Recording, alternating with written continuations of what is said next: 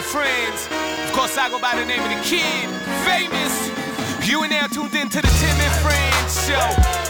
Hello, education, entertainment, coast to coast. Ball it up, call it entertainment. Let's get this started. Uncle Tim, let's start this show in five, four, three, two, one. Let's go. It's Tim and Friends. Tuesday, March 22nd. I'm Tim McAuliffe, and I always have to lean back because if I actually yell into the microphone, I might blow people's speakers. Yeah. I'm kind of a Deep loud voice, yeah, it's kind of a loud voice. Uh, there- it is deep, but it's also very loud. Yeah. Very loud. Like I'm, I'm a good like, hey, you kids, keep it down back there. Like I'm good at that. You're blessed though. Like I would take that. I I have a weak voice. That's, uh, that's Jesse. I don't know if you got a weak voice. I have a, an average voice. You have a real person's voice. you have an voice. above above average uh, volume. Right. But you could do that if you really wanted to. Absolutely, positively not. You could. It doesn't. There's no. It it, it doesn't. I can't it. summon it like hey, that. Jesse, you can do It's it. not- Put your back into it. Yeah. I, mean, you're wrong, but okay. Rubinoff's here as always, and today a cavalcade of wonderful friends, including Nick Kypreos, Kevin Weeks, and Dominic Moore on a great hockey roundtable. Benny Wagner from Dunedin, as the excitement around the Jays, am I wrong in this? Seems to be growing by the hour. it's because they hit bombs every hour. Raking like. again today. We've got some news and highlights for you in a flash. James Sharman on the verge of what could be the most historic week in Canadian soccer. And Canada basketball president and CEO Michael Bartlett is attempting to kick off the exact same movement on the hard court. He's going to drop by a little later on with a special and exclusive announcement that will be unleashed right here on Tim and Friends. I'm looking forward to it all. Hope you are as well. We're also looking forward to a remarkably important Golden Knights and Jets game in Winnipeg that most of the Western Conference will be keeping an eye on tonight.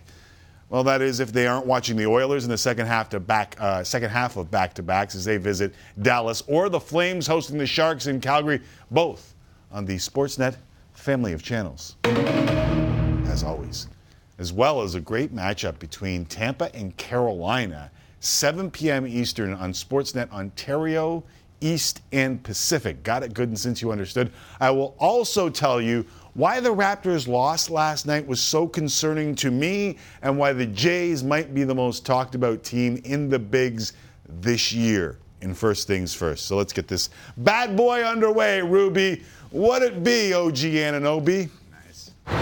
They could use him. First things first. They could use him. Yeah, get healthy, please, OG Anunoby. Um, but we begin with hockey. And last night, a pair of key games went to overtime. Brad Marchand scored a beautiful game winner, handing the Bruins their fifth win in the last six. Just a nasty, nasty, deep little fake whoop to the backhand. Uh, while the Oilers pushed the league-leading Avalanche to OT before a possibly controversial goal from Nathan MacKinnon ended it despite the loss. Is this effort a good sign for the Oilers down the stretch, Tim? Okay, so let's not overrate the excitement from the Edmonton Oilers after the game as an idea that the Edmonton Oilers were happy with losing.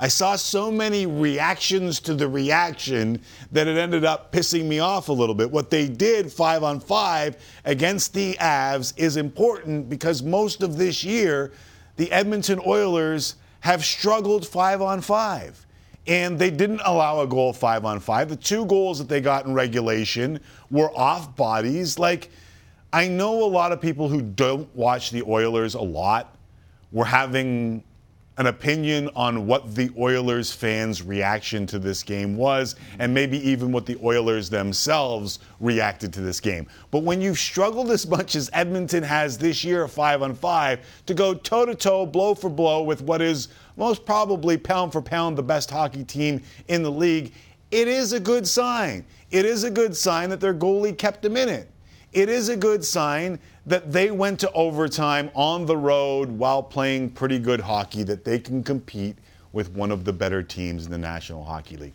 I get this isn't this is not a league for moral victories. Okay?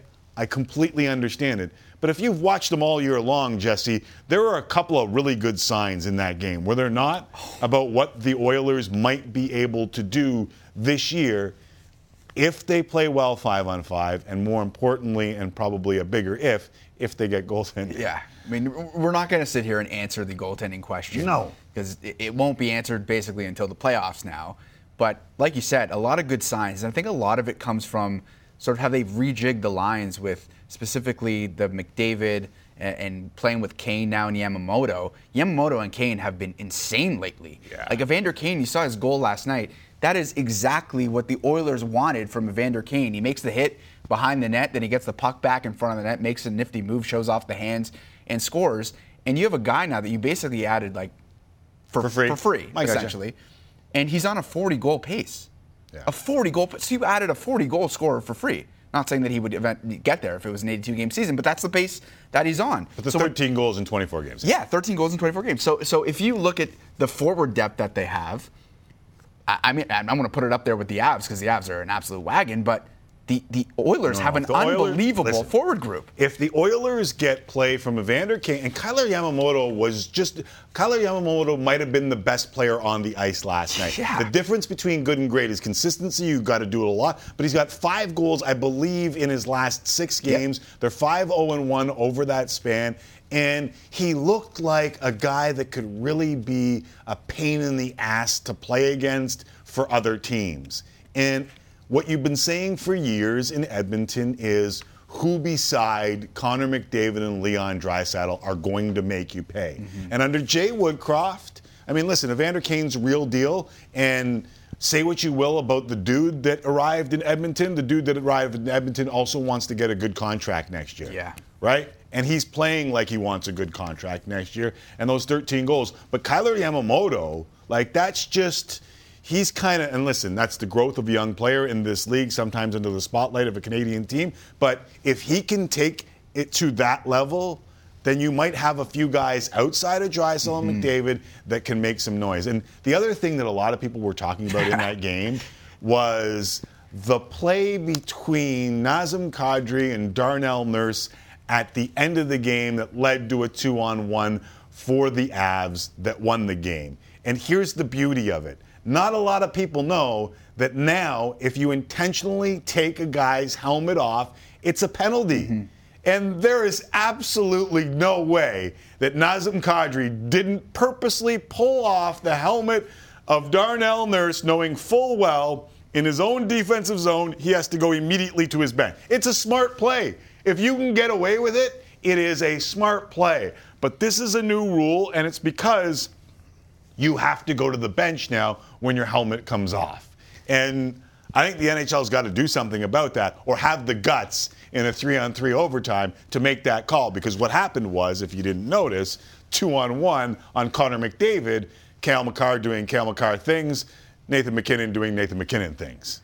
Yeah, I mean, you look at the play. If you run, if you want to play the the whole play once again, you, there's that penalty, which should have been a penalty. They called it like it's like playoff Yeah. officiating. And then which we've- McDavid grabbed We've stick. talked, and then McDavid grabs MacKinnon's stick. MacKinnon falls. Ultimately, he still ends up scoring. But there are a couple penalties in one play that they both should have been called, and neither of them were called, and that's how the game ends. So it's just it's a very classic playoff type officiating that I know you have harped on for a, a very long time. To just be consistent. That's all anybody asks, right? Be consistent. Yeah, I don't mind the let them play game. I honestly don't. But if there's a penalty, call the penalty, right? Yeah. Like that's that's the problem. Is once you swallow the whistle on one thing, then you're chasing it the entire game, and that's when people get pissed off. But for me, listen, baby steps for this team. A lot of a lot of people in Edmonton wanted more from the Oilers at the deadline. Ken Holland didn't do it. He is being paid very handsomely to do things that he didn't do at that deadline.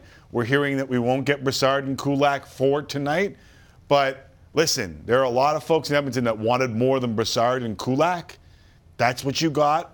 You got to move forward with this squad. And under Jay Woodcroft, they've played pretty well. Can they continue that with that goaltending and with those pieces around McDavid and Draisaitl? Last night they did. And for me, that's a good sign. Yeah, they're playing well. So you mentioned um, that we sent out an engager asking people if they thought the Kadri pulling the helmet off of Nurse was a penalty. Let's get to a couple responses because There was a there, lot. there of was a lot of Instagram, uh, of like over 250 or something like that. It was 200 on Twitter, like it was crazy. So the sum of all beers writes in and says, uh, "Yeah, it should have been a penalty, but at full speed, it almost looked as though Nurse pushed him, and as he's falling, he just grabs for anything. Basic human reaction, but slowing down, it looks a lot more intentional. I don't blame the refs on this one because they see it at full speed. Okay, cool. Which is a fair point. I think we we often have the benefit of looking back on it afterwards. Dallas Eakins' hair, great uh, Twitter name, sure seems that way. It was intentional and gave the Avs the advantage because Nurse couldn't play without his helmet on. Uh, refs missed a lot of obvious calls in this game. The rule is going to be abused by guys to the other team's advantage. Uh, Adam Stiles says not at all, and the fact that you have to blow it up tells me you're looking too hard.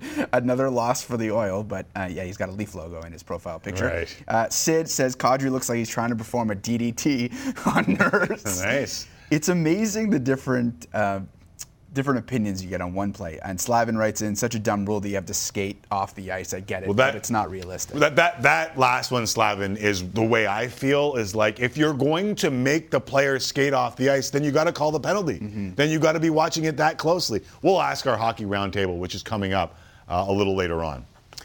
Um, so the Winnipeg Jets lose uh, Andrew Copp in a trade Mm-hmm. yesterday, and Blake Wheeler today met with the media and was asked about the team's direction given the move that they made at the trade deadline. Have a listen. from the business side of things, uh, yeah, I mean, uh, you if, if we're in first place, you know, you probably don't trade uh, trade copper, and um, you go for it. And um, you know, with where we're s- positioned now, um, you know, if we end up not making the playoffs, it'd be foolish to lose them for nothing. So, I mean, that's that is what it is. It's just kind of part of part of the game. That said, Blake, by by adding a couple guys as well, Chevy talked yesterday about trying to kind of backfill. You don't take it as a waving the white flag on the season by selling off Andrew, do you? Is that what I just said? I'm not sure. I'm just asking to clarify if if you view it as as not just. I just want to be real clear that that's not what I just said. Just No, I know. okay. You didn't really, you didn't really actually say what kind of message you think it sent. Um, no, I just said I understand what I understand the thought process behind it. Um, I didn't take it as any type of message. I think you just have to be realistic with where we're positioned. That was why I answered it how I how I did. Um, uh, you know, I, I don't. With where we're positioned, I don't, I don't think that anyone's waving the white flag. I think we're still very much in the battle and very much in the fight. Thought he explained himself pretty well for what was a tough Yeah. question, right? Yeah, I, I think what's happening with Blake Wheeler is that uh, this isn't the first time, even in the last month, that he's sort of had these back and forths with reporters. Like, I don't think that one was that adversarial, but uh, it tends to pick up some traction because he's one of the few players where he actually engages with the reporters in sort of a, And a conversation. them and asked them to, clarify. Yeah, exactly. is that refreshing? Like, to me, Yeah. very refreshing. Like you're going to get the answer. Sometimes the media wants the gotcha answer, and to me, I think it's horse bleep. Mm-hmm. Yeah. I think like to have a natural conversation will get you more from the player than you would in the gotcha moment. Though I know gotcha is all about clicks, and Wheeler does that. And I thought he explained the situation perfectly. Like he completely understands what happened in Winnipeg, and if you don't understand that, then you don't understand hockey. Yeah, he said exactly what you and Elliot were talking about in the studio yesterday. Right. That sometimes, specifically in this season, teams are trying to get to the playoffs, but there doesn't mean that they're waving a white flag. They're trying to see what they can get. But I don't even think he's. I think he went a step further and said, "I understand why we would deal Copp Mm-hmm. because if he's not coming back, then you better get something for it." Yeah. And I listen. I, I thought Wheeler did a really good job, and that game tonight, Jesse Rubinoff, Golden Knights, Jets, is remarkably important to a lot of teams in the Western Conference, not the least of which the Winnipeg Jets, because if they beat the Vegas Golden Knights, who have played more and are banged up than a lot of those teams chasing them, it could open the door not only for the Jets, but the Canucks as well. Yeah. And if you want to throw the Stars into that mix, you can as the Oilers face Dallas tonight. we're getting down to that time of the season where it's going to be fun to track all of those teams, not Yeah, just scoreboard that you exactly. We're in the score- this is it. Treating. Yeah.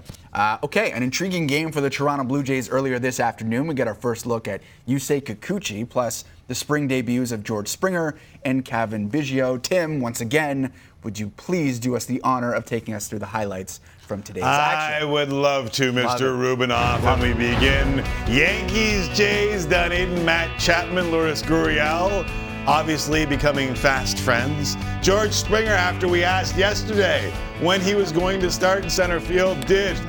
Bottom of the first, Chase Pats come out swinging. Springer, Bichette, Vladdy opened the game with three straight singles. Next batter, Lourdes Gurriel Jr and he will go deep and off the wall. RBI double off of Jordan Montgomery. They're already raking 3 0 in the opening frame before Yusei Kikuchi even hits the bump. Lefty came out hot, strikes out the side in the second. Two innings, no hit ball, strikes out four, gave up one walk. Easy. Take it easy, Blue Jays fans. It's a good outing, but all right, Cavan Biggio lines a single to right. And it was, this is a big year for Cavan Biggio. He was two for two on the day. Top four now, 4 1. Ender Inciarte stealing Danny Jansen up throwing. There's Matt Chapman in time, but look at this. Take it easy, Jesse. It's a cut. He'll be fine. We've all had them. Did not require stitches. Did not return, but it is a little bit of a boo-boo. Bottom four, bases loaded. Randall Grichuk. That right there, Jesse, is what they call a four-run shot, otherwise known as a grand slam. Blue Jays take it 9 to the final as they continue to absolutely rake on a day where not only did Matt Chapman get cut, little boo boo, little bleeding, a little out of the game, but he also made some money. He got an extension, two years, 24 million for the ARB eligible, or once was ARB eligible, Matt Chapman. And the way this breaks down is basically he did not give up any free agent years, and Jeff Passan explained this well mm-hmm. in the tweet, but he just got some certainty for 2023, regardless of how he performs. Jays hope that he performs really well in 2022 and they get some value in 2023. Because if he went to ARB this year or they just signed a one year, mm-hmm. Then they'd have to go back to arbitration next year. If he has a big year, it could cost you more than it would this year. Yeah. No, that makes Got sense. it? Yeah, that makes sense. And it, it helps with future moves that they may make, whatever their inner budget that they're working with is. They now at least know what they're paying him. Cost certainty. Cost certainty. All around. And if you're Matt Chapman, you got Making million money. certainty. Million certainty. And then I you like hit that. free agency.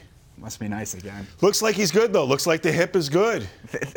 they are good. They had in the first inning three singles. I know, I know, I know, I know, but three straight singles, all exit velocity over 105 miles an hour. Like that's what they're do. to there was a lot of hard hit balls today. That's what they're gonna do. We'll see how long uh, they can keep it up. Whether they can rake the Now, entire let- hold 162. on, Hold on. Plus Let's spring be- training games? Let's be honest. We haven't had exit velocities a lot in spring training, right? Maybe it's wrong? No, what I'm saying is when you're a pitcher and you go out to work in spring training, you groove some fastballs. You're trying to make sure that you're doing all Very the fair right point. things mechanically. So, like, yes, a lot of hard hit balls, but also a lot of pitchers just trying to get their work in. Yeah, it's hard for me to tame the excitement. I gotta be. I know it is, and there's going to be a lot. Of, listen, I don't want to tame any excitement. That's not my goal here. Just spring training, let it flow, but let's not get too far ahead of this and it's a marathon. I mean, once the 160. season starts. Yeah. it's a marathon. Okay. we've gone Uh, through that before. 100%. That won't stop anybody. Definitely not. Uh, the Toronto Raptors missed out on an opportunity to catch Cleveland for sixth in the Eastern Conference last night, on a night where the Cavs lost to the Lakers, which is a shocker. the Dinos fell to the not. Bulls 113-99. Tim, with just 10 games left in the season, which is crazy. Are the Raptors destined for the play-in tournament here? By the way, before I get into the answer for that, did the Minnesota Timberwolves just do the rest of the NBA a disservice and wake up the Lakers? Like, did they, did Patrick Beverley and Karl Anthony Towns clowning the Lakers, like, shake them out of their slumber? I mean, that's two pretty impressive. I know it's not the Toronto and Cleveland of a couple of years ago, but Yeah. that's two pretty impressive wins for the Lakers. Uh, yesterday, though, for the Raptors, that was a tough one. That was, listen, it'll come down to Thursday, they play Cleveland. And Cleveland lost last night. Toronto winning would have had them even with Cleveland and just a half game back of the Bulls for fifth. That one hurt last night. Toronto could have made some serious ground, but they ran out of gas in the third quarter. The injuries, the schedule starting to catch up again. Obviously, OG Anunoby hasn't played in what 15 games. Yep. Uh, Gary Trent Jr. hyperextended toe now. Big toe, big toe. That's a bad toe to hyperextend if you're going to hyperextend a Think toe. he would have been better. Pinky yeah, toe, you would. yeah. You would prefer one of the intermetacarpals, or is that what Nice, called? I don't know. nice. What Kinesiology. That might be school? fingers. I don't know. Impressive. Either way, but the Fred VanVleet still playing. I want to show you some stats. Yeah. Okay, and I wanted to ask you if perhaps Freddie's knee is becoming a bigger factor than maybe uh, we we are being led to led to believe. Here's Freddie's shooting over the first 52 games, and specifically the shooting, because this guy makes impacts even when he's banged up, and I don't want to diminish any of that.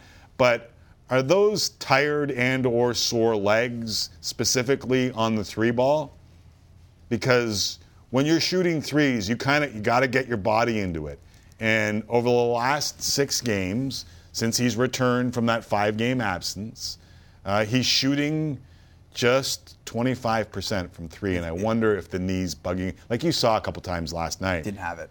It looked like his looked like he was limping more than just didn't have it. Yeah, I mean, one of the things that, that really is alarming, he said after the game that the knee wasn't responding well to rest, which we had discussed. Maybe you sit him down for a while. He did sit for a couple games, but maybe you sit him down for longer. But if it's not, it's not uh, adapting to the rest. He's not getting better.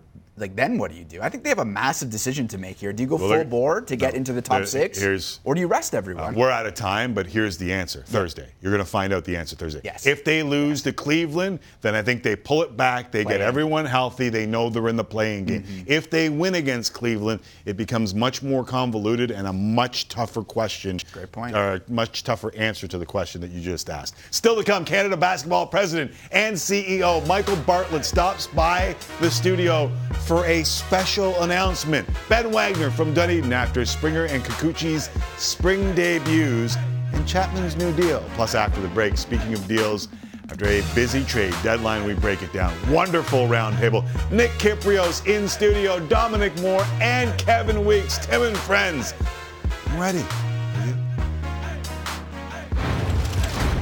There's a high fly ball to right field. Lemaire is back looking up. This ball is gone.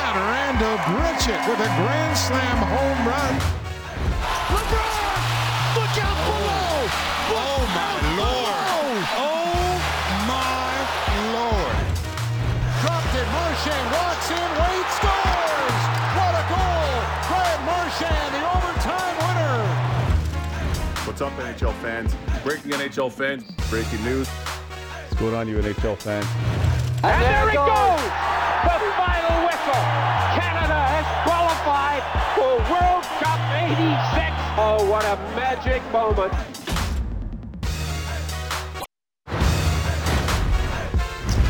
Welcome back to Tim and Friends. You see that roundtable? That's correct, sir. Second segment on a Tuesday means one of two things. One, I finally do the worm on national TV, or two, the virtual roundtable has been assembled. Thankfully for my sternum, among other things, it is in fact the latter. One day after the deadline, we have gathered a world class hockey roundtable. I'm Jack, joining me first in studio, co host of The Real Kyper and Bourne, wherever you get your podcasts, the one and only Nick Kypreos. And joining us via Zoom, fresh off of the MIT Smart Folks Convention, Dominic Moore, and dropping fresh breaking news from anywhere and everywhere, Kevin Weeks. Boys, thanks a lot for doing this. I really appreciate the time. Is it true, Weeksy, you broke a, a trade from Scores in New York City? It, it was from your seat there. that Kypreos 19 on it. It was even in Greek. It was written in Greek too. Great work, man. Great work. Thank you. Thank you. We had a lot of fun yesterday. We've been having a lot of fun in general. So, uh, but no, we had fun in studio yesterday at ESPN Cali. As you just saw, Arda, everybody was horsing around. So, uh, just brought some levity to it. You know how stressful the trade deadline is for for players and families and family members and stuff. So, just wanted to put a little bit of a different spin on it. Some knuckleheads down there in the states doing their uh, doing their work on deadline. So I also left out that all three dudes also happened to play in the NHL Cups. Cup runs, hockey news, most powerful people in hockey, et cetera, et cetera, et cetera. But I also wanted to point out before we got started on the roundtable, Nick, uh, that while some might be intimidated by this company, your host just so happened to lead the Toronto Arrows Adam Double A team in scoring back in 1986 87. So, like, listen, I'm not intimidated by this group. hey, keep it on there because here's the thing that you don't know. Guy Leo came and played with us with the Toronto Red Wings. That's the first thing. Second of all, Joey Moss, number 12, was my goalie partner later on with the Toronto Red Wings as well. Clearly, he was a player at that point. I think I think the uh, the underlying analytics were terrible. I knew I'd hate that MIT news conference for you. That's amazing, by the way. I knew that guy Leo went to the Red Wings. Yeah. I didn't realize he played with you on the Red Wings. That's so good. Yeah. We're number eight with us. Yeah, yeah, absolutely, man. Nice, nice job digging that one up. I was looking You thought, for. you thought you had us. You thought you had us, but Dom and I, we were quick on that one. I, I was looking for initially. Uh, Jay Woodcroft and I played House League together, and I couldn't find the Jay Woodcroft House League, and I found that one. So I decided That I is would awesome. You're doing a great job in big Edmonton up so the far. chest. Yeah, yeah. Big up the chest. All right, so let's start with the deadline, and I'll start with you, Weeksy. Who do, do you think the favorite in the NHL just changed during the deadline? I don't think the favorite just changed. Uh, and I would say this based on how tightly contested it is in the Eastern Conference. It- the Eastern Conference is a wood chipper right now. It's crazy. It's so unforgiving. It's absolutely stacked with outstanding teams. You look at the points percentage, which Dom could get deeper into based on anal- an- analytics. But as you see the odds here, as you see the odds here, I would say the team for me that won the trade deadline, and everybody's going to say Florida with great reason. I'm going to say the Minnesota Wild. Billy Guerin going out and making the moves that he did, capped by getting the flower, Marc Andre Fleury, game changer right there. Dom, you agree? I actually agree. And the you know, when I I just did a Minnesota game last week, and they have like a stacked forward group there. They dropped off the la- as a team the last month or so, and it was almost entirely due to their goaltending. Penalty kill was a bit of a struggle, but they have more forward depth depth than probably any team in the league. I think they have uh, six guys with more than 17 goals. I think the only other two teams that have that are Florida and the Avalanche. That's pretty elite company. So now you bring in uh, an elite goaltender who, by the way, is going to be pumped to be in playoff mode again. Uh, this team, I think, is as good as any in the league. I'm going to stay in the West, and I'm going to go the Calgary Flames. And I know it didn't happen in the last 24 hours, uh, but I look at uh, Toffoli and Jarnkrok as uh, huge contributors on a team that no one saw pushing Colorado. I honestly felt like it was Colorado had some pressure yesterday to kind of keep up with maybe challenging a Calgary uh, series. And I just think with the goaltending now and the fact that Toffoli comes in and, uh, and, and provides that secondary, true secondary scoring, a real threat off of that big line uh, led by Johnny Hockey and, uh, and Lindholm uh, and uh, Matthew Tkachuk. And then you factor in Jarnkrok, who's, you know, that, that perfect Swiss Army knife that can play all three positions, second power play, kill a penalty, be out there in the last minute. Uh, I, I really like Calgary moving forward here. All right, let's stay in the West, Weeksy, and, and zero in on the Vegas Golden Knights because they're in a tough spot. This is a real important game tonight against the Winnipeg Jets. They've had a ton of injuries, and now what's going on with their deadline deal? I don't know. Listen, I've been pumping Vegas before they came in the league. I was literally backstage with their owner, Bill Foley, at the expansion draft when they were just unveiled and when they selected their uh, initial roster. I love everything Bill Foley's done for that team as the owner. So progressive. He gets it. He's done an outstanding job. What I don't understand, though, is the fact that before we get to the Dadonov situation, Marc Andre Fleury, and I've been saying this for the last three weeks, sometimes you got to put pride aside. You know, when you're in the you're in the cafeteria back in high school and you're like, "Ah, I don't know if I'm going to go talk to her. I don't know. I'm not sure. That's exactly what happened with Vegas. Like to me, I understand that there were some hurt feelings over the trading of Marc Andre Fleury. But that isn't anything that I don't think was insurmountable to be able to try and reacquire him. They should have, they didn't. So now they don't get a goalie. Robin Lehner's playing with two injuries. One will likely require surgery again in the offseason. And quite frankly, the situation with the Dadonov thing, this team was on his no trade list. So they trade him to a team that was on his no trade list. And ultimately, if my understanding is correct, that means he's not going to be able to play the remainder of the season. And that's a roster player for them as well, Dom. Yeah, the, the thing with me, though, is we don't know the particulars behind the scenes of what their injury situation is. So only Vegas knows kind of how Mark Stone is going to be, how much longer, when he comes back, whether he'll be 100%. I actually am wondering whether they kind of just froze at the deadline because they don't know whether they're actually a contender or not. They didn't want to go all in because they didn't want to give up assets for the future, but they also just kind of wanted to see and how how things shook out. Like I really think they just froze. And you know, the tough part is they were in a really tough position. They've been absolutely obliterated by injuries all season long and then it just continued in the last couple weeks leading up to the deadline. So I really think they they they just didn't know what to do, and so they did nothing. Well, they're in a fight for their, their playoff lives here, and there's no question that uh, a month ago it was a foregone conclusion that they were going to be in the playoffs. That's not the case anymore. I hear Stone and Martinez are close, and in a perfect world, they were going to shape up their salary cap with Dadonov going to Vegas to move those guys in. And the, th- the theory was Stone was going to miss the, the rest of the regular season. That's not the case. They, they need to bring him back now. Um, but as Weeksy just said, uh, it's, it's pretty simple. They try to trade a guy on a, on a no trade list. Uh, the contract has no choice. I know we haven't heard from the league officially yet, but this, con- uh, this trade has to be null and void, and he has to go back. And they're going to have to figure out what they're going to do with their salary cap because it's a mess right now. Uh, but there's a lot of finger pointing going around the room on what happened. But at the end of the day, it'll get null and void and they're they're over the, the, salary cap in, in, in so many different ways now. It's going to be a huge challenge to put this team together for the next 15, 17 games. Does anyone else want to weigh in on that? Yeah, I do. I mean, look, everybody, you know, whatever, you're playing at Christie Pitts back home on the pick outdoor rink, and everybody's always whining about goalies and complaining you can't go anywhere without a goalie. Uh, you just showed your Toronto Arrows team that you played with in 1925, Timmy. and, uh, and and in saying that though, how like how can you get this far down the line, knowing that the one prize possession goalie that was on the market was Marc Andre Fleury?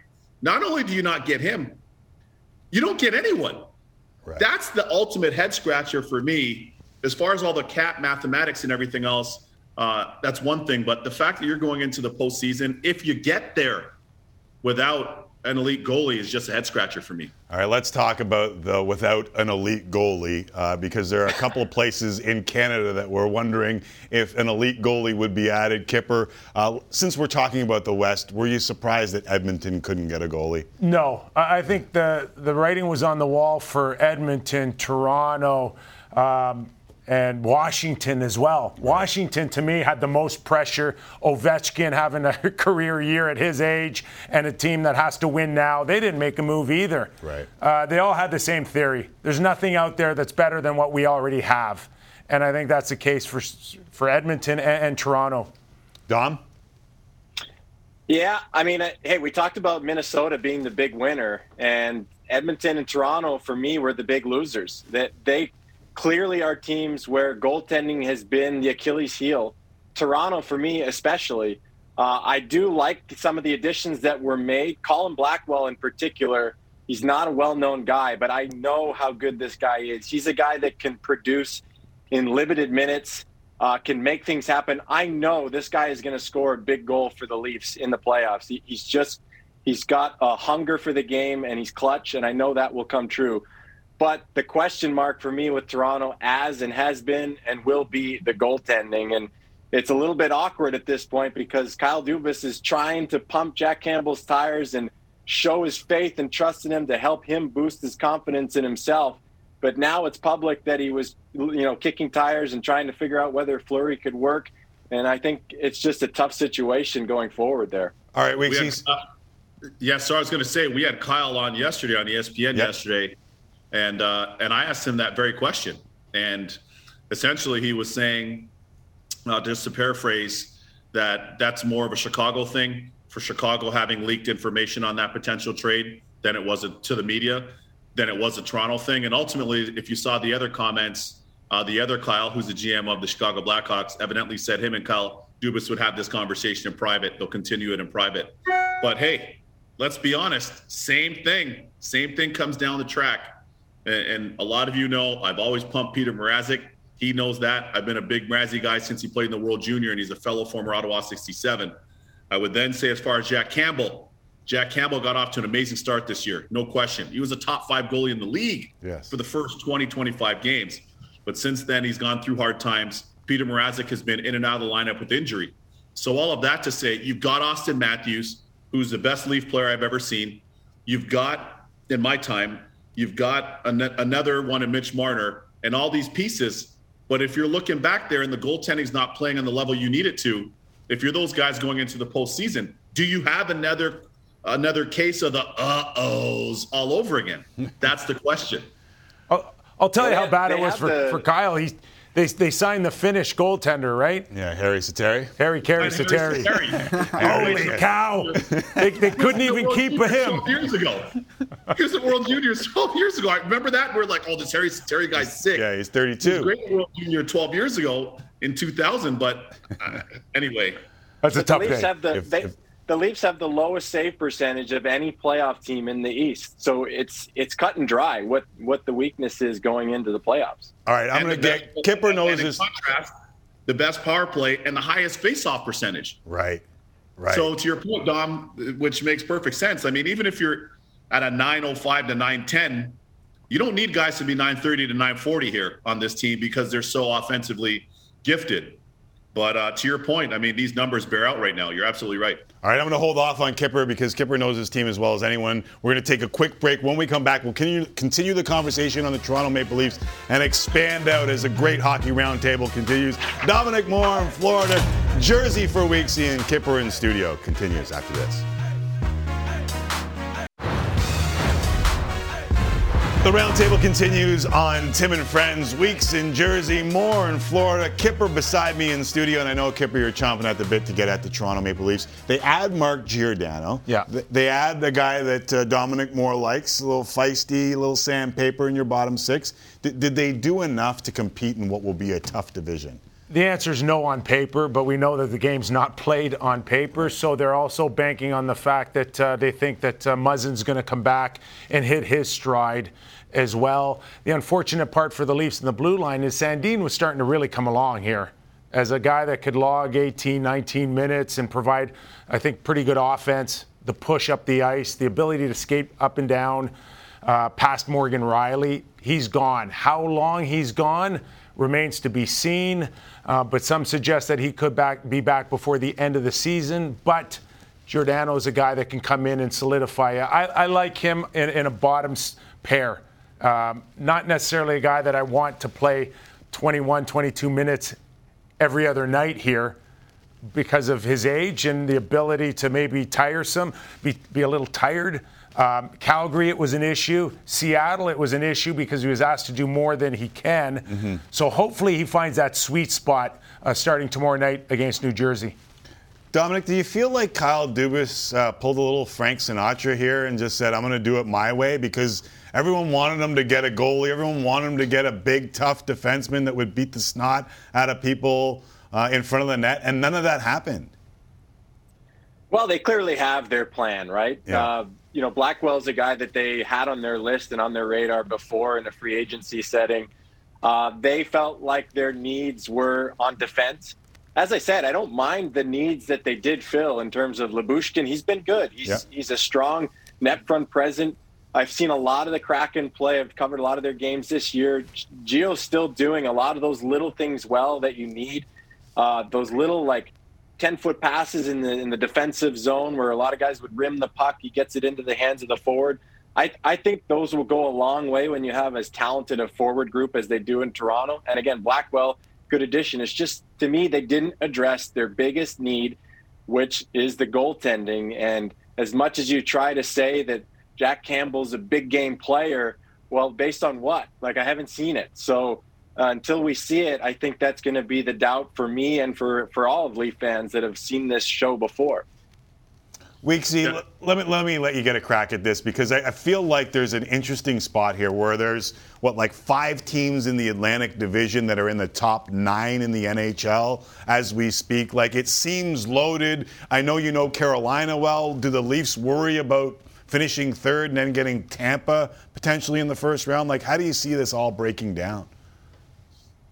Yeah, I mean that's that's the difficult thing. It's like you're picking your poison if you're the Toronto Maple Leafs. There's no real easy answers um, just based on how stacked that division is. To your point, that Atlantic, it wasn't that long ago that everybody, you know, people were mocking that Atlantic division for a while, and and certainly the Southeast teams. And I played for all those Southeast teams in that division.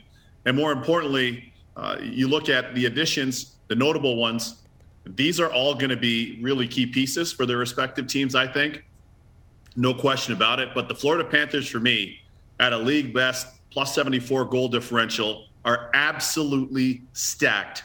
They're stacked, and now that gap between the Lightning and the Florida Panthers, I feel like that's narrowed now. I feel like it's almost par, with the exception of the Stanley Cups that Tampa's been able to win. Adding Claude Giroux, who I've spoken with, I talked to him yesterday, spoke to him the day before. Uh, adding him, it, it's only going to further electrify this team that is an absolute behemoth of a club Bobrovsky's been really good in net. The youngster Spencer Knight played well. Aaron Ekblad until the injury was outstanding for them. And now you add Drew to this forward group that has Huberdeau, that's a Hart Trophy candidate for me, and Barkov. Look out. I think the Leafs, in all probability, will be underdogs no matter where they start. I have no issues at all if they do a crossover and end up playing Carolina in the first round. I think they can beat Carolina. They've got their number a little bit this year. Um, I, I, think it would be a, a, better start for them in the first round than seeing a, a Tampa Bay, that's for sure. I, I was just going to add to, to Kipper's point on the underdogs. I actually think that might be the most important factor for the Leafs this season to their benefit is that the expectations this year are lower, which I think actually helps them. I think when they've gone in as a favorite, it, it puts them into this choking situation. And so I, I think there's nothing better than for them to go in as an underdog. All right, let's just one more note yeah. because I just want to circle back. You said, you yeah. know, the Frank Sinatra yeah, did my it my way. way. The one thing I can tell you, the sense I got out of Kyle Dubas, is this guy did not go into a trade deadline thinking his job is on the line. Right. Meaning that uh, he did, he wasn't reckless. He wasn't uh, thinking about someone else's problems. If I if I lose in the first round, he was actually he did the responsible thing here. Yeah, he didn't trade a first round pick for the third time in four years, and that first round pick might have got him something that he could have used. All right, what's the one team, one player, one pickup from yesterday that not enough people are talking about? This is how we're going to close it. Think of the one team outside of all the ink spilt that could do some damage or may have just given themselves an advantage. If anyone wants to jump in with one, raise your hand because we're about two minutes left. Kipper. I'll go with uh, the Boston Bruins, a bit of a forgotten team. Yeah. I like Lindholm a lot. I think Pat Verbeek made a mistake letting this guy go at 6.5 million. Uh, even if it would have cost you eight years, this guy's a minute muncher. He's going to change the, the dynamics of the Boston Bruins. Dom. Uh, I like I like the addition of Nick Leddy in St. Louis. Yeah. Uh, they were you know really had a hole there in the depth on, on their decor, and and Leddy still got some good hockey left, and I, I think he fills a big void there. Kipper said that on Kyper and Bourne. I was listening on the way in. Same thing. Nick Leddy to St. Yeah. Louis. Weeksy, go ahead. Pittsburgh Penguins for me. The addition of Rickard Rakell, I just think that that uh, gives them a nice option that could play with Geno Malkin on that second line. Uh, all things being equal, when you look at them being healthy, now you bring in Rakell. I really think a healthy Sid, who's been money again as always. Geno Malkin's been point per game this year. You now have Jeff Carter in the three spot, and you add Rakell into their top six. Man, oh man, they're they're stacked right now. I, I, I think that they're a team that's not getting enough ink. It feels like the East, seven different teams, maybe even eight different teams could win this thing. And in the West, it feels like there are a few that have separated themselves from everybody. This is going to be fun to watch. Listen, this was a lot of fun to have all you guys. It's nice to kind of just throw the ball in the air and get the hell out of the way with three pros like you guys. Week Seymour, Kipper in studio. I really appreciate you guys doing this. Thanks, Thanks boys. Well, it's great pleasure, joining you guys. Take care, everybody. All right, take care. And uh, no more chirping my uh, Adam double A stats, all right? After the break, we head down to Costa Rica to check in with Arash Madani and James Sharman. Could this be the week Canada soccer takes it to another level? And we'll also check in with Benny Wagner in Dunedin, talking Toronto Blue Jays off to a wonderful start. Spring, but a wonderful start. Next, Tim and Friends.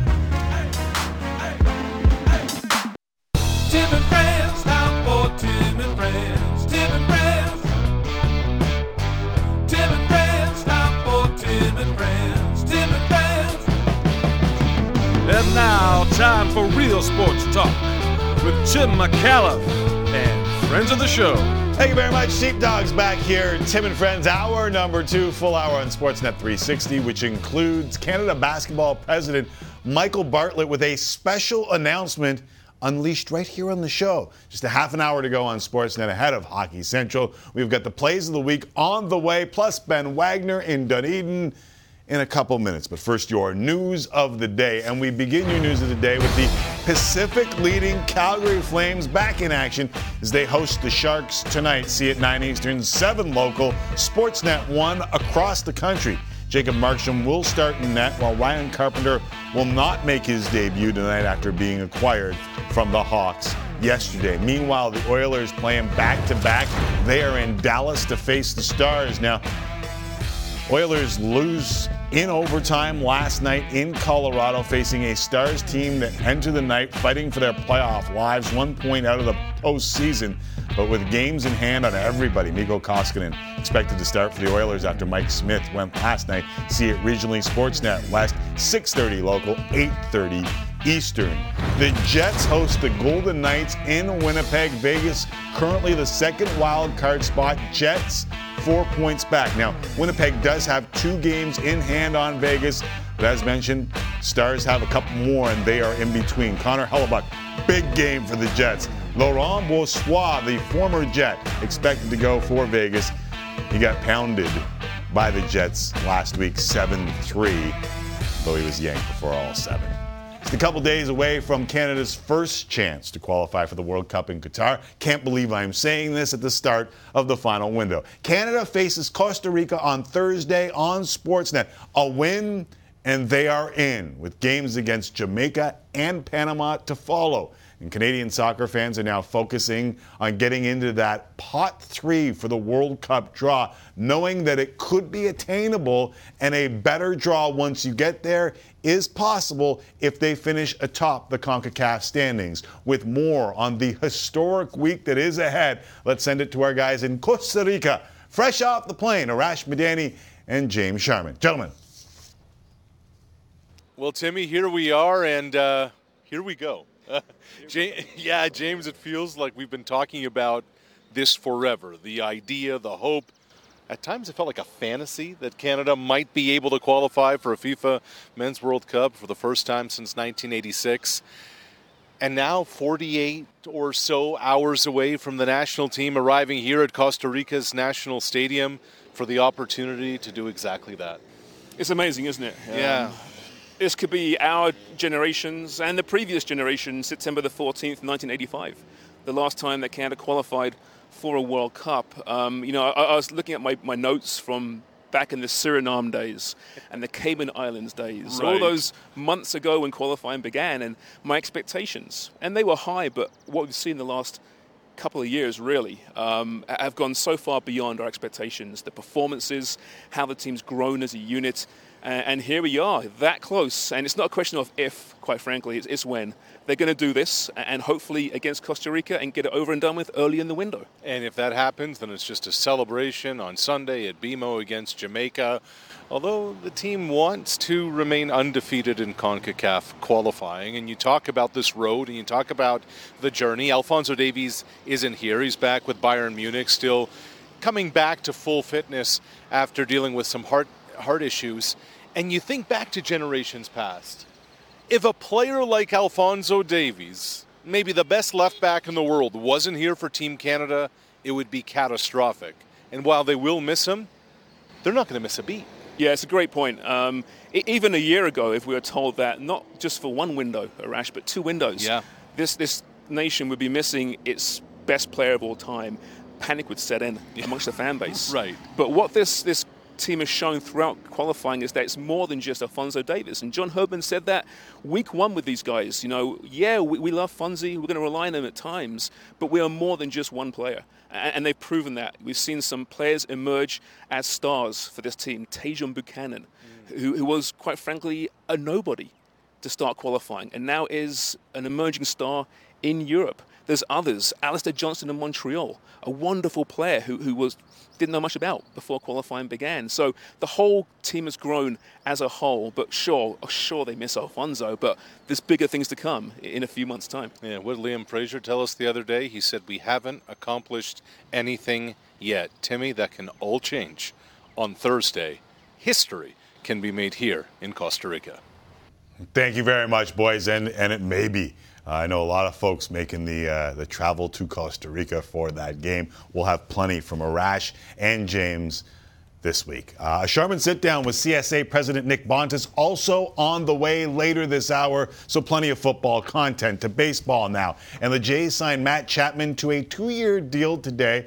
25 million bucks. It avoids arbitration with Chapman and guarantees him 12.5 million smackaroos for each of the next two seasons. I can't believe I just said smackaroos. He will still become a free agent after 2023. Meantime, Jays in action this afternoon against the Yankees in Dunedin. George Springer, Cavan Biggio, and Yusei Kikuchi all making their spring debuts today. How did it go? Well, for Chapman, it started well. A little massage, grabbing some uh, perhaps pinata power. Well, Springer had some power. In fact, the Jays just had power. They were just rifling balls off the bat. High exit velos on singles, all in the bottom of the first three straight. Then Gurriel goes the other way. It's an RBI double off the wall, off Jordan Montgomery. Jays score three in the opening frame. So Yusei Kikuchi, nice little pad to start. How would it do for him? Well, he didn't really need it.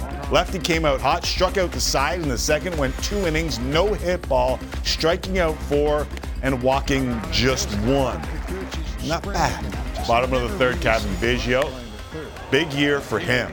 Lines won two right and would later score Biggio two for two on the day. Top four, now 4 1. Some more defense. Danny Jansen throwing out a would be base stealer. Chapman, though, while laying the tag down, catches a cleat in the arm. He would be forced to leave. Now, cut did not require stitches, so he should be okay. Bottom of the fourth, bases loaded for Randall Grichuk.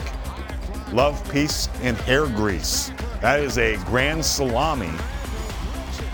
And the Jays break their way to a 9 2 victory over the Yankees to improve to 4 and 1 on the spring, a spring that feels pretty exciting to a lot of Jays fans. A lot of people watching on TV and wanting us to go down to the yard. And we do that with our friend Ben Wagner, who joins me now from Dunedin. Benny, welcome back to the show. Good to be talking baseball with you. Uh, it's great to have baseball back on the diamond, especially with the enthusiasm that we see every day in the clubhouse with these Blue Jays. And it seems like over the last 10 days or so, as this roster looks complete, right, for opening day, there's not a lot of balance needed. There's not a lot of decisions to make on who's going to be there. I think that's only fueling the excitement internally, and we know how much it's fueling the excitement with the fan base. All right, so rank this. Like you've been around for a while now. We've seen the energy from afar, but when sitting in Toronto, it's hard for us to gauge. Like, is this different than it was last year or the year before? I mean, obviously, just because of the pandemic, there are some curveballs in there, but it feels like there's some real excitement in the clubhouse. There really is, and it's the level of expectation. These guys together, if you look at the core, right, the Vladimir Guerrero Jr., the Bo Bichette, the Cavan Biggios, these guys won in the minor leagues, and they thought that they weren't being recognized as a club that could take that next step and get to that next level of competition, especially in the American League Eastern Division, right? Where we know things are going to be tough year in and year out with the big spenders and how they would compete. Would the front office go out and try to balance this roster? Once they saw kind of the returns, and I go back even to Hyunjin Ryu and that signing, getting us towards the 2020 season, that got shut down. All right, well, then you make a couple of moves, you get the Robbie Rays of the world, he comes back has an unbelievable year. Marcus Semien elevated and also brought a level of professionalism and routine, and and also just offered a lot of counsel to a young clubhouse that just continues this trend for this Blue Jays clubhouse to raise their own confidence and expectations. I mean, that's a very confident group, but the level of expectations, and you heard it from Vladimir Guerrero Jr., where he said, You got the trailer, now get ready for the big movie, because that's going to debut on April the 8th at Rogers Center when this thing really gets going. That's the kind of change that I've seen over the last couple of years where it's gone from a chip in the shoulder to a lot of belief that this clubhouse is going to put together something special. And with every move that the front office makes on their behalf, too, like signing Jose Berrios to the extension, going out and get Matt Chapman. These are only things that solidify the Blue Jays as a legit contender for the division in the ALCS, and it's World Series or bust for these guys. Uh, we got that popcorn ready for the movie that Vladdy is about to show. It might be that David Price like popcorn uh, from the Rogers Center, all ready to go. So, a couple of debuts today. We saw Yusei Kikuchi. That's pretty impressive in his first go around, though you can't take a ton from Spring. What did you see out in the field from Springer, Kikuchi, and others? Well, we'll start with Yusei Kikuchi, right? You never know how a guy is going to look in his organization debut. How's his fastball command going to be? He had his own throwing program that he designed by talking to other agents and also his uh, his buddies. You know how to do how did he go through the shutdown? How to keep his body ready, right. regardless of when the free agent deal got done. And he was ready to go. Struggled with his command early on, but the fastball command and then the slider really took off in the second inning. And you can see the results, right? You strike out the side, but it was the command of the strike zone that was really encouraging. I loved what I saw from George Springer. And there are questions, you know, how the body's going to hold up. Yeah. He had the quad issue. Would there be lingering effects with that? Not that I saw. He legged out a infield single in his second at bat on the Vladdy RBI base hit. He scores from second base and he cut the bag hard at third, never broke stride until it was time to power down. Those are the little things that you're watching and how are guys able to respond on the field of play or, or are they just kind of going through the motions in their first couple of games in spring training? While the Blue Jays started on Friday, there were a couple of guys that only made their debut today. So this is their first real test. So a lot of early returns are positive signs from what we saw today. All right, let's uh, let's just kind of focus in on that starting rotation. What jumps out at you from what looks like one of the best in the majors? It really is the best in the majors. That's my opinion of it. You got Jose Berrios that's going to take the ball tomorrow, and it's easy math, right? You count out the days. You can see Jose Berrios lines up perfectly for that Friday at Rogers Center. Kevin Gausman is another guy that they sought after a couple of years ago. They bulked up with Kevin Gausman, and they loved his repertoire. Then all of a sudden, you got Hyunjin Ryu, who's a nice little piece to round out that Texas Rangers series, and they're lining up that way right now in spring training. And that's the easy map, right? That's what you want. You don't want a lot of decisions when it comes to the start starting rotation, and that's what these guys give you. They arrived to camp. When I talked to Pete Walker, he was blown away at how good of shape and how ready guys were in the rotation specifically to take the ball and whatever they laid out, whatever the role was, they were ready for it. And, and that provides tremendous stability here in camp. There aren't injuries, there aren't you know guys being held back, there aren't a lot of pitch counts being uh, massaged, you know, to see how a guy feels the day after. We're seeing the starting rotation be as as, as stewards really, and they know that how much pressure because the Blue Jays had to in, improve over the last couple of years their starting rotation if they really wanted to make a legit run at this thing, and that's exactly what they have now. And, and Yusei Kikuchi rounding it out. You got Alek Manoah who looked really sharp with his breaking balls yesterday. Uh, outside, you know, the leadoff triple, he looked fantastic against the Tigers. So everything with this rotation is trending in the right direction for the Blue Jays because the start of the season will rely on your starting five. Now, with the rosters getting expanded, this puts a new wrinkle. Yeah. Is it going to be Ross Stripling to serve as a bulk guy? I really think Nate Pearson will have every opportunity to be that sixth starter. As the Blue Jays look at the schedule, they've got a really tough April. They don't want a starting pitcher to say, face the same team twice, so they can map it out and they can massage that just a little bit by using a sixth starter. And that's where I think Nate Pearson will be absolutely electric with an opportunity to start.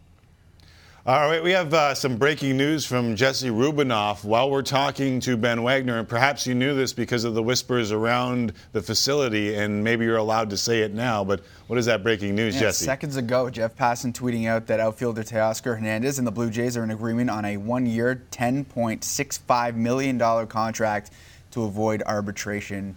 A lot of contracts coming through today to avoid arbitration, and Teoscar is the latest one. So you got Chapman and Teoscar, uh, Benny. Yeah, absolutely. I mean, these are two guys. The Blue Jays got the unbelievable need that they had to have, and that's zipping up third base. The Blue Jays induced more ground balls to third base than any team in Major League Baseball last year, and it became a glaring hole. One, just because the guys that were there, nothing to, against Cavan Biggio or Santiago Espinal, uh, you know, you just need an extra level. You need a better arm at third base. You need a little bit more range. That helps out Bo Bichette on the left side of the diamond, but it also really helps out Vladimir Guerrero Jr.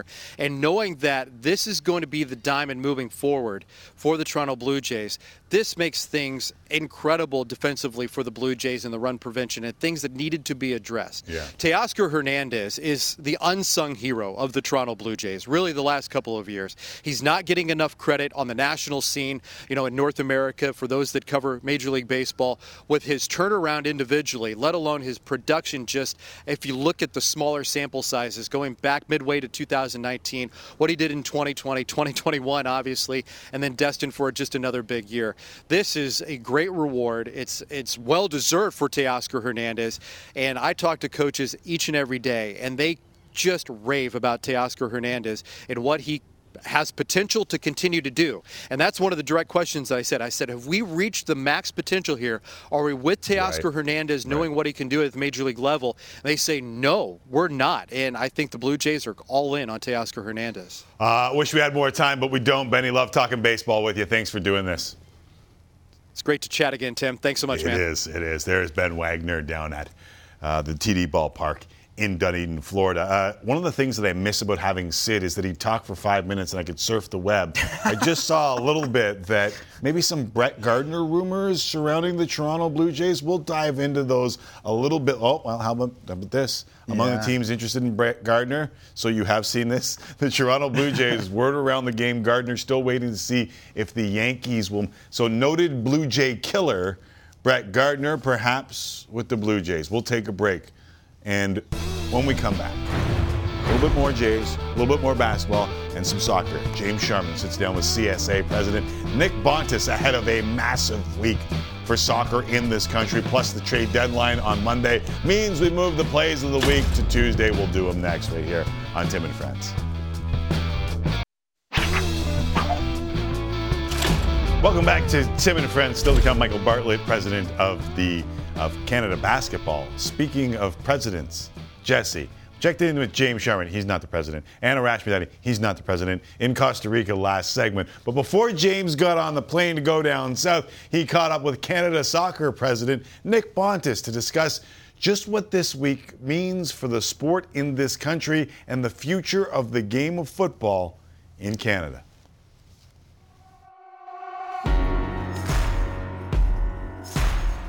World Cup 86 goes next June in Mexico. And with a win or even a tie this afternoon against Honduras, Canada will at long last qualify to play. Nick, September 14th, 1985 was a, a rather big day for Canadian football. And there it goes! The final whistle! Canada has qualified for World Cup 86! Oh, what a magic moment! But it didn't continue from there. Something went, went wrong. Why is this different on the verge now of qualifying for another World Cup? What has changed is the professionalization of the game in Canada, right? So if you really think about where we were 37 years ago, it was an entirely different landscape. You know, today we are benefiting from the fruits of our labor and our investments. Oh, Canada! Oh, baby! Another famous victory and another big step forward in the quest for Qatar! What it taught me is things take time. In the grand scheme of things, we're a baby. I don't want to make excuses. Things were not as positive then, and we should have maintained the momentum. But maybe, you know what, that's what it took for a couple of generations to get through to then enjoy where we are today. It's astonishing what this group is doing individually, collectively. I'm running out of ways to really describe how special this is. Canada should be qualifying for World Cups for the foreseeable future. Is this the tipping point, do you think, for Canadian soccer? I do think it's the tipping point. I mean, if you're talking about aspirations, I mean, personally, my aspiration is that we should be competing at every FIFA event moving forward. Not only on the men's side, but on the women's side as well. Obviously, back to back to back with a gold now ups the ante on where we should be on the women's side. But you know where we still have an opportunity, James, is youth soccer. We've had some good performances recently, but to be able to consistently say, hey, we're going to be among the best in CONCACAF to qualify for the FIFA event on the youth side, we're not there yet. So I think that's another opportunity for us moving forward. Canada's greatest. He's already the king of the North. He Alphonso Davies. Alphonso Davies being the poster boy now of Canadian soccer, marketing these players is obviously so important. How do you do that moving forward when you have the Cyle Larins, the John Davis, the Alphonsos? I mean, there's not just one or two, there's several players you can market now. Being able to amplify each other is what we need to do. Uh, but that's the other difference in 2022 compared to previous generations as well. They have their own social media platforms. Of course, we all know what Alphonso did on Twitch.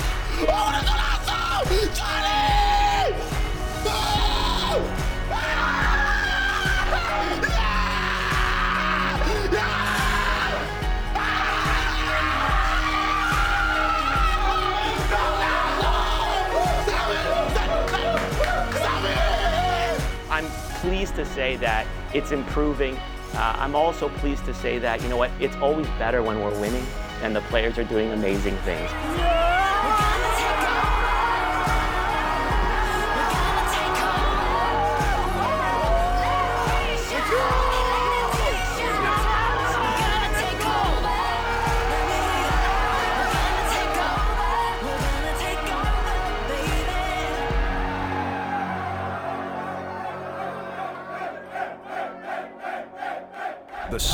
Report, brought to you by Sports Interaction, providing competitive odds on all sports. Sports Interaction is Canada's sportsbook.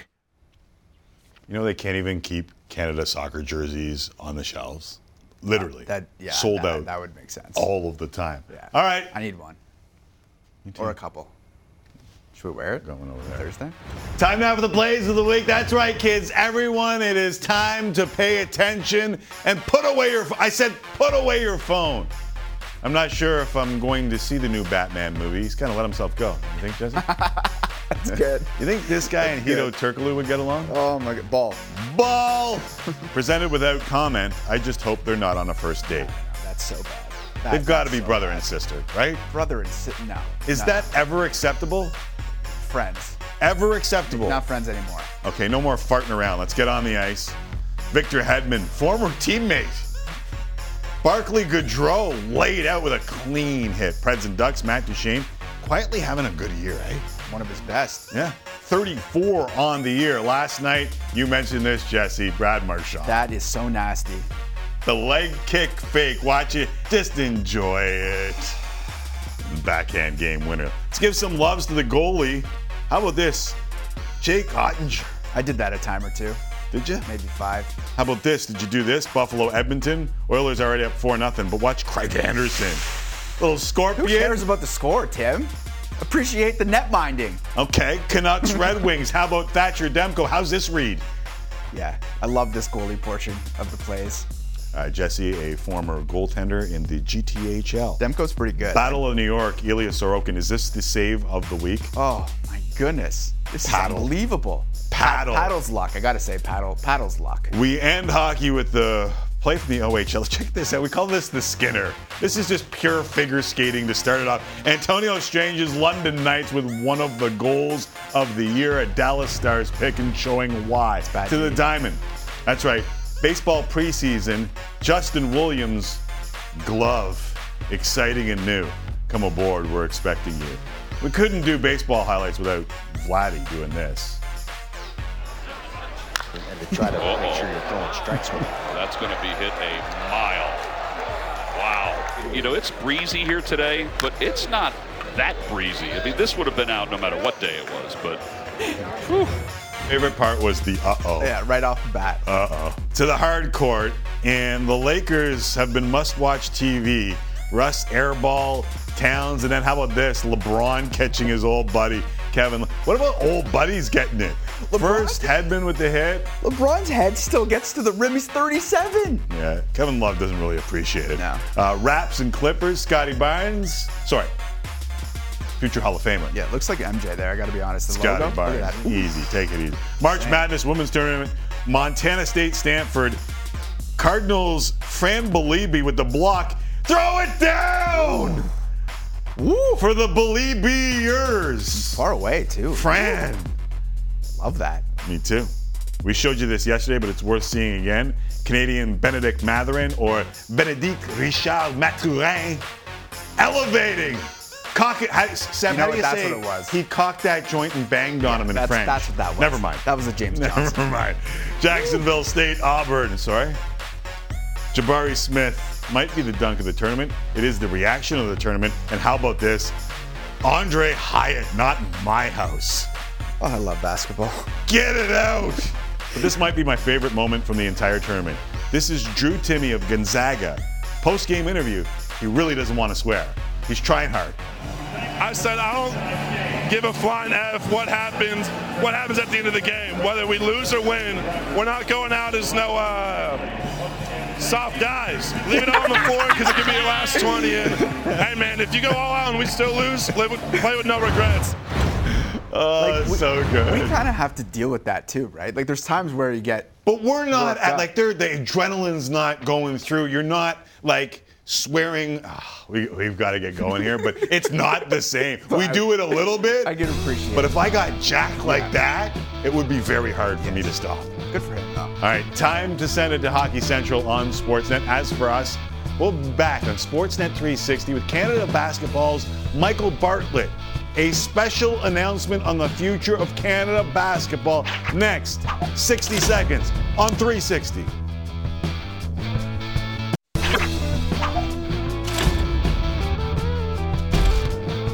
Look at a legend in the mirror. They said we never make it here. Must be the top, ain't no one near. Ain't no one near. So let me make one thing clear. This is our year. See the rise, Canada. This is our year. If you know, then you know. If you don't, let me highlight you for me. We got that chip. But we didn't come this far to only come this far. This far? Nah. Yo, you heard that line before?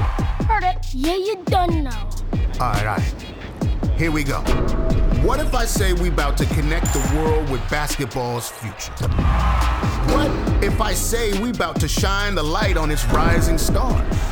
What if I say we about to launch the illest hoops fest ever? Cause you know, this is our year. This is life. Ball is life. And like the homie KG said, So let me make one thing clear. This is our year. the finest young talent in the mix, in the six. All in one spot, in the dot. This is Global Jam 2022. Make one thing clear. This is our year. See the rise, yeah. Our year and frankly, our game. Here to make a special announcement on exactly what all that means is Canada basketball. President and CEO Michael Bartlett. Welcome to Tim and Friends. Thank you, Tim. Happy to be here. Uh, okay, so there seems to be some real excitement around what we just saw, and we've been pro- promising a special announcement surrounding Canada basketball. Tell us what's going on in the next little while. Well, this is a hockey country, but it's quickly becoming a basketball nation, and this country needs more basketball, and we're going to deliver it. So, Canada Basketball is in the basketball event business, and with Sportsnet, our proud partner, we're bringing Global Jam to Toronto, July 2022, an under 23 men's and women's international age group showcase. It's going to be an unbelievable tournament with all of Canada's rising stars competing on home soil. Uh, so that's pretty big news. This is, I mean, the evolution could get to the World Juniors of basketball, but this is something that we on this show have talked about for a while, trying to get to. I know it's a four team tournament, both men's and women's, but that's the goal, is it not? Yeah, certainly. Like we look at these great international showcase events. World Junior Hockey is, is a perfect example of it. Why not us? Why can't basketball do that? So this is an owned property of Canada Basketball and Sportsnet. We're welcoming federations that have global under 23 talent around the world to this country to compete in this tournament. It starts with four. It's got to start somewhere, but we see this growing and moving across the country as well for the decades to come. So this is something that you see hosted. I know it's under FIBA's umbrella, but you see this hosted in Canada. Yeah, this is actually only ever going to be hosted in Canada. Nice. FIBA is sanctioning it, but it's our event. We're going to bring it across the country. So um, this is basically a gathering of the brightest talent. I mean, you've got the United States on both the men's and women's side invited to the first ever tournament that you're announcing right here this year. Uh, this is the brightest young talent in the world. Yeah, brightest young talent in the world. And we've we've matched up and picked the federations on purpose. We've got Brazil, Italy, Belgium, France complementing the U.S. and Canada as well. All amazing, globally ranked talent, uh, and we've got 200 NCAA athletes playing in Division One colleges and universities right now. That's a ton of under 23 talent coming through our pipeline that need more places to play. They age out. FIBA has these great competitions at 19 and then jumps right to senior team. We have players now, men and women, who need to, you know, come out of university and they're four or five years before they make the senior team. This is going to be more opportunity for them to shine, to play on home soil, and also to learn. Like the 2022 Global Jam roster very well could be the 2028 LA Olympic roster for both of our teams. Right. So the press release just went out for those who want to know more about this. And that's why I constantly talk about the CEBL as well, because it provides a place for players to grow from what is. Um, you know, even American NCAA players who don't make the NBA find themselves in the exact same spot as U Sports players, and that is looking overseas for opportunity. And what we're doing with the CBL here in Canada is giving them that opportunity, and this seems like another extension of that for young players. Yeah, so many of these athletes, quite frankly, they're even doing their high school and academy years down in the U.S. So when's the last time they played in front of their parents, in front of their family, in their country? We're going to create that opportunity for them. And this is also an equitable opportunity and something we're very proud of. The men's and women's tournament is going to deliver an equitable, first class, five star experience no matter what country you're coming from to play in this tournament. Your men and women athletes are going to have that five star experience in Canada. That's awesome. So uh, it's not just the U23 tournament, though. This is an entire festival that you've got going on in downtown Toronto in July. Yeah, we're going to uh, kick off with obviously the Fives playing at Mattamy Athletic Center uh, July 5th as the round robin finishes on July 10th.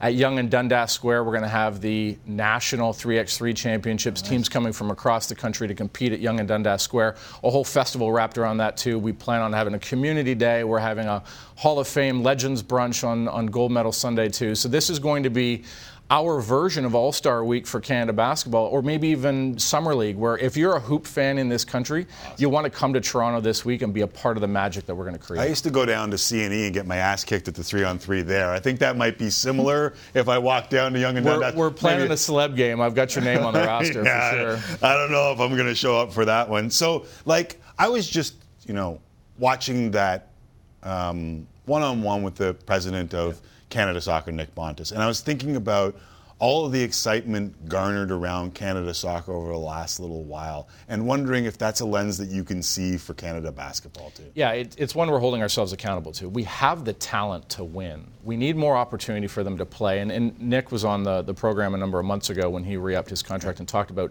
consistency. Part of consistency is giving these athletes a chance to grow up and play together. And we don't have enough of those opportunities. Soccer's done an amazing job of creating that. Uh, hockey's done an amazing job in Hockey Canada of creating that. We're creating that not just to create these marquee moments, but also to galvanize team, to create playing habits that they understand from each other. So when I say about fast forwarding from 22 to 2028 in LA, some of these athletes will have learned how to win and lose in international competition together so that the next time they're there, they know how to win. Not only that, but qualifying for the World Cup, right? Like it's not always that you can get the top NBA players to qualify for the World Cup, as we've seen over the last little while. And these guys being able to play together should be a step up. As you get older and older. Yeah, and, and we talk a lot to Tim, about program loyalty. So that has to start at the underage level. Right. They have to not just show up because they have national pride. Our athletes also have to show up because they know the program has invested in them and they have program pride. Right. We start that in the age groups. This under 23 is a new age group that we continue that and can hand that off to the senior team so that when the time does come, whether it's the winter core, whether it's a qualifier in the middle of February, or whether it's the Olympic Games in June, you're putting your hand up to show up. Right. So let's get back to Global Jam for a second. July 5th to 10th at Mattamy Athletic Center. Now, I did a, uh, a CIS at the time, U Sports Final Eight in that building. For those who don't know across Canada, it is the former Maple Leaf Gardens. This is a wonderful place for basketball. It is so intimate, one bowl, and everyone's really close. Yeah, we're going to have 2,500, 3,000 screaming Canadian enthusiastic fans on top of our team. The great thing about this, too, is that a Team Canada, team men's or women's will play every day of the tournament. So you've got an opportunity to come out, cheer for your country, and then also watch some amazing basketball against other global powerhouses, too. I brought my daughter down during the Pan Am Games to watch the women's team play. And this, if you haven't been down there, it's just so intimate. It's almost perfect for basketball. I know it's not the 18,000 that you would see at a Raptors game against the Lakers per se, but this is a great venue for this. What made you decide on Mattamy and Toronto? Well, Toronto's it's it's the epicenter of basketball for right now uh, in this country. You know, I I was a part of what the Raptors, you know, that championship experience. As were you as a fan, and this game just brings people together in such a unique way. The equity, diversity, and inclusion within basketball is credible, authentic, and something that we're proud of too. Mattamy is the epicenter. It's right in the heart of Toronto. It's around these communities that celebrate basketball, and it's also an opportunity for us to offer these players a sold out opportunity in front of fans that are, are passionate about what they are bringing to their country. That building will be rocking. We'll grow from there. I anticipate one day we will be at Scotiabank Arena, Right. but we're going to grow from there, but we're going to start here. All right. The one thing that I've loved about working on university sports in this country is I've gone across the country uh, from Halifax, that has hosted our Final Eight so many times, has a great basketball base out west. Um, I've done a Final Eight at UBC, and there are these pockets of great basketball fans. How do you see this developing out? Is it a yearly thing? Uh, so it'll be yearly. Yeah, Well, that's doing- we're doing so every year, and you can move around. Yeah, every year. Now I think you'll see consistency in the teams. You know, us and Canada, or sorry, Canada and the United States. We'd like to have as the core uh, Right. marquee attractions. We plan on adding new federations. I'd love to m- grow this from four team to six team to eight team over time, and then eventually we've got the opportunity to move this across Canada, Montreal, Halifax, you know, the prairies, and, and also you know out in Vancouver. Amazing basketball communities, an opportunity for them to enjoy this event live in their backyard too. So how do you see the? I, I know we're not going to talk about specifics here, but how do you see the rosters filling out? You see like four-year NCAA guys, U Sports guys. How do you? I know obviously it's different too for a Brazilian team or for a France team that could bring pros over in order to get them kind of acclimated. Yeah, I, I think on the women's side, like, listen, when we look at the roster prospects on the women's side, um, there's a good chance the four NCAA athletes that were part of our Olympic program are going to be on this team. So they were young athletes going to Tokyo, and they're going to be the stars and captains of this team. That's another leadership opportunity and a growth opportunity for them. On the men's side, I think you're going to see some, like, we've got amazing freshmen and, and sophomore athletes for the NCAA right now that are just blowing up the tournament. Uh, they're considered in this in this roster mix too. We've got an amazing opportunity for future stars that are coming through the NCAA that have not necessarily been drafted yet, Right. but are probably on that draft list in the future to win in this home country for their country. Okay, so I love the fact I've always been a, a huge supporter of us doing it ourselves, whether it's domestic leagues or our own national federations getting the job done ourselves. What excites you most about what you've prepared here with Global Jam? It's a big bet. It's a big bet for Canada basketball. And we said we were going to be ambitious. We said we were not going to rely on everybody else, um, you know, to support us. We're going to support ourselves. And part of that is building things. Part of that is building events, becoming an event company. We've got this amazing partnership with your network and Sportsnet that allow us to do things differently now. That will attract brands that want to be a part of this. That will attract fans that want more basketball. They want to see it live. They want to watch it on television. Sportsnet's going to broadcast it all.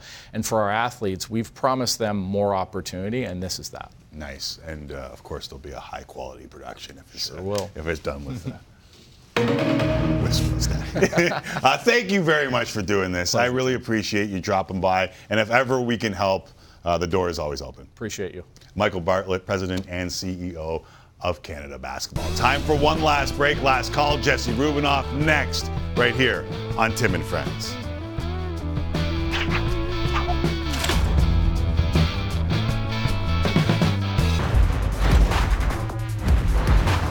Welcome back. Some great news for basketball fans in Canada. Looking forward to that under 23 tournament almost go. as much as I'm looking forward to Jesse Rubinoff and last call because I've heard you've got a bunch of ish going on yeah. in baseball. Stuff's right happening in baseball. The arbitration contracts are coming left, right, and center. So, uh, Mark Feinsand is reporting that Vladimir Guerrero Jr. and the Blue Jays have agreed to a $7.9 million contract to avoid arbitration. So Chapman avoids arbitration. Teoscar Hernandez Correct. avoids arbitration. Now Vladimir Guerrero Jr., who is under club control for a little while, avoids arbitration. and Trevor Richards Sorry, as well. Andrew. This, according to Kiley Kiley McDaniel, uh, one million dollars for Trevor Richards. The Vladdy number is hilarious. I mean, I know it's arbitration, and I know he's under control for a long time, but it's just it This- seems like it's well, this is what to what be the getting fight. Vladdy for seven point nine million dollars is unbelievable. This is literally what the fight over. I know. Yeah, the, It's crazy. the lockout was basically about. I know. Was service time and Like he should be arm making a billion dollars a year, but whatever. It's all good if you're the Jays, right? You take Well, it while at you this level of arbitration, like that's a significant number, Yes. seven and a half million Yes, dollars. yeah. for sure. By the end of his arbitration, What do you think that number is going to be? I mean, it's impossible. I mean, A lot. to be honest with you, I hope that the Blue Jays sign him Yeah. before he gets to the end of his arm years. That would be nice, wouldn't it? yeah. For the Blue Jays. Uh, okay, Joel Sherman Well, is I- also reporting. It would also be nice for Blue. It would be nice for me. yeah.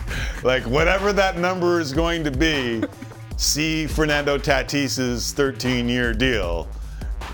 Vladdy is in line. we saw that. his car that he's rolling into uh, spring training with at a $7.9 million contract. Like, 7.5. Don't give him 400 extra. What, what, what's he going to roll into camp with? with Next uh, year? Yeah.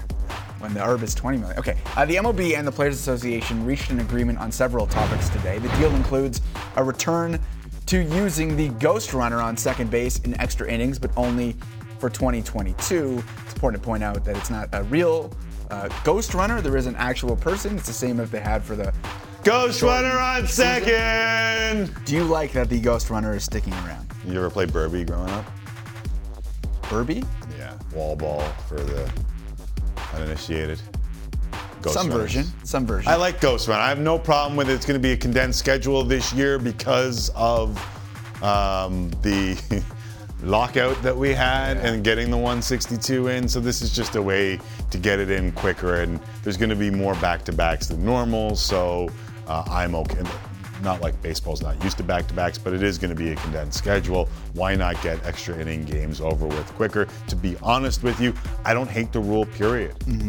I don't mind forcing the action. Just to point out again, uh, you know who else loves this rule? The highlight zone that we got here. Yeah, without a doubt. All those folks clipping games.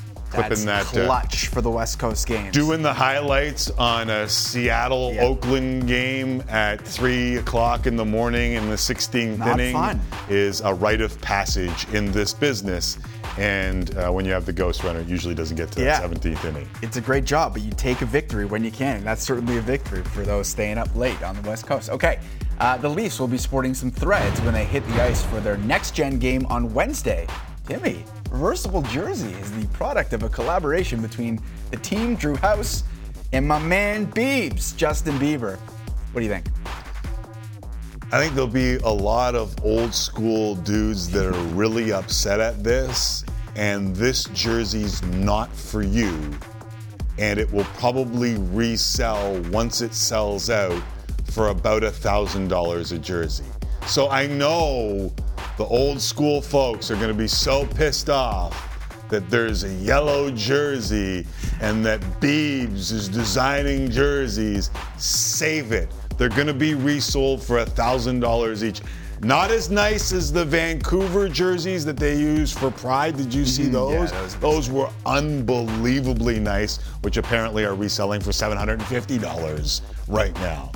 This is not for you. If you are one of those people who are like, oh my God, I can't believe they did. Relax, it's not for you. Are you getting one uh, or two for your kids? No. Uh, Steve Dangle posted this on Twitter, guys. If you want to take the, the computer, uh, 30 and up Leafs Twitter today. uh, are these Leafs jerseys good? No, it's the children who are wrong, which is uh, just outstanding. Uh, hit the nail Does, on the head. does there. Dangle admit his age these days or what? I don't know. Does anyone Is he over 30? He's got to be, right? He's over 30. He's been doing, oh, maybe. No idea. Close Nobody to admits 30? their age anymore. It's a full pot to ask someone's age, isn't it? Says the guy who wants to. You uh, you you said what my age was on, on the TV all the time. Yeah, I you was got- very upset you got mad at me, yeah? Very upset. Uh, the quarterback carousel continues in the NFL. In case you missed it yesterday, Matt Ryan is uh, now on the Colts, and Jameis Winston is returning to I'm the 46. Come after me. I'm a man. I'm not scared. I ain't never been scared, Jesse. Fine, fine. According to reports, the Panthers are not interested in Baker Mayfield, who requested a trade from the Browns. Is anyone uh, is anyone going to take a chance on Baker Mayfield? And I told you when he asked for the trade, be careful what you wish for. Like, I don't know what he was doing. So weird. I, I honestly think that he was searching for some sort of attention to, to test some sort of market in his own mind, and he did himself a disservice writing that entire thank you to Cleveland because he was upset that they were flirting with Deshaun Watson. Then it turned around and went another way, and then he's asked for this trade, and he could end up. I mean, listen, decent quarterbacks get jobs in the NFL. He's going to get a job in the NFL, but I guarantee you there's a bunch of GMs that thought exactly what I thought at the time. Who the hell do you think you are mm-hmm. writing that letter when you were one of the reasons why the Cleveland Browns didn't go as far as people thought they should have?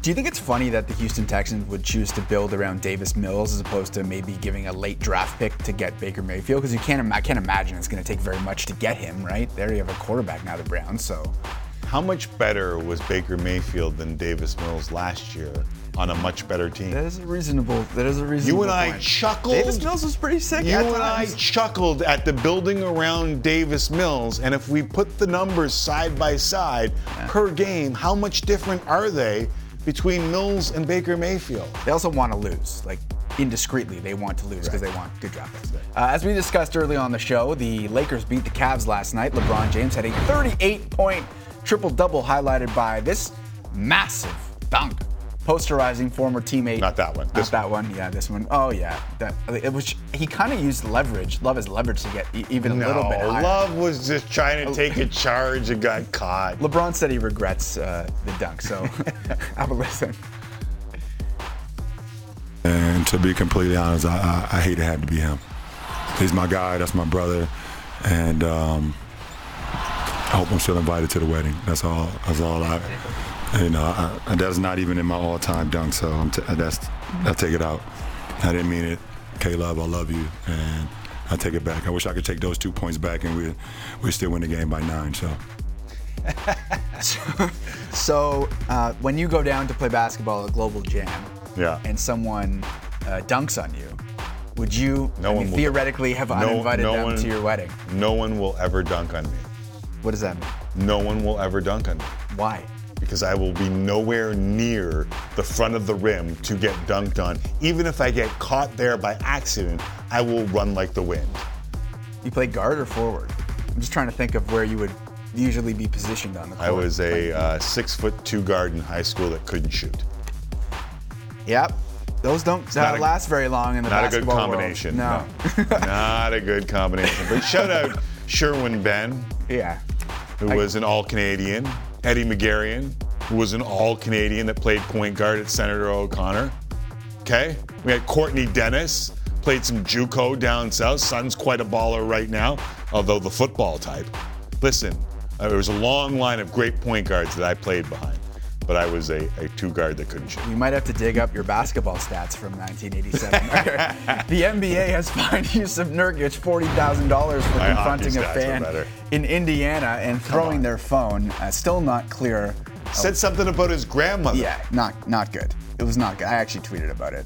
Um, he said some bad stuff. The fan did, and Nurkic was fined, obviously forty thousand dollars. Have you ever thrown your phone in frustration? Uh, 150 times. But that's the NBA. Like you can't have fans saying that kind of stuff, thinking that they're Should be immune by holding their phone up.